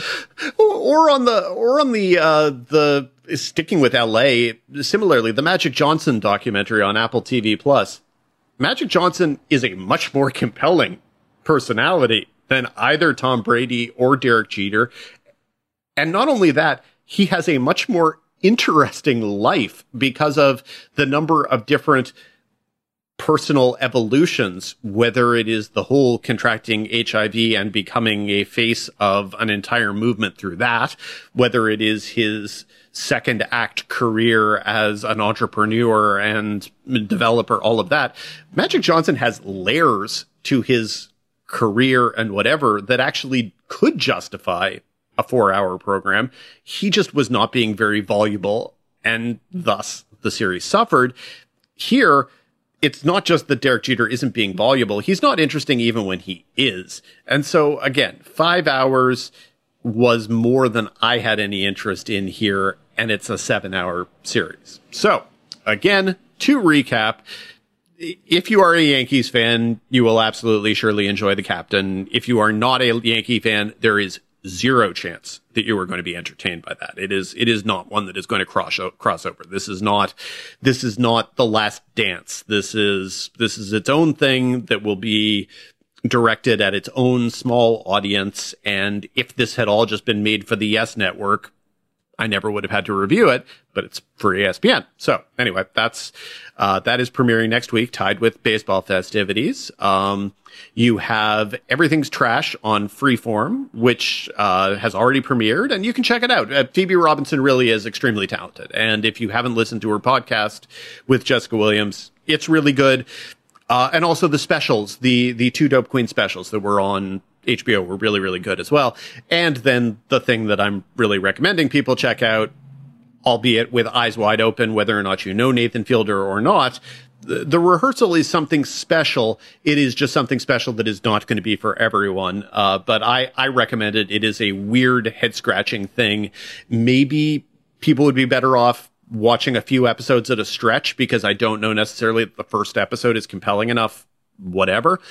Uh, but it's it's a really good series, and I think it will probably find a larger audience than Nathan for You ever did. So yeah, people should check that out. And that's a long enough podcast for this week. For more of Dan's weekly recommendations, be sure to subscribe to THR's Now See This newsletter and bookmark thr.com slash TV hyphen reviews. And before we wrap things up, a very special shout out to friend of the five, Kate Stanhope and her husband Lucas on the birth of their beautiful daughter. Kate Stanhope, who is one of the people who I am certain will enjoy The Captain. Absolutely. Well, this feels like a good place to wrap things up. Thank you so much for listening to TV's Top 5, the Hollywood Reporters TV podcast. Be sure to subscribe on all of your various podcasting platforms. If you like us, rate us. If you really like us, write a little reviewy thing. Those suckers help spread the word of mouth. Come say hi to us on Twitter. We're always happy to hear what works, what doesn't work, what annoyed you, etc., etc. If you have questions, though, for future mailbag segments, and maybe next week's a good mailbag segment week. If you got Emmy questions or whatever, keep keep the beat going. You can email us at TV's Top 5 at THR.com. That's TV's Top 5, the numeral 5 at THR.com. Until next week, Lesley. Until next week, Dan.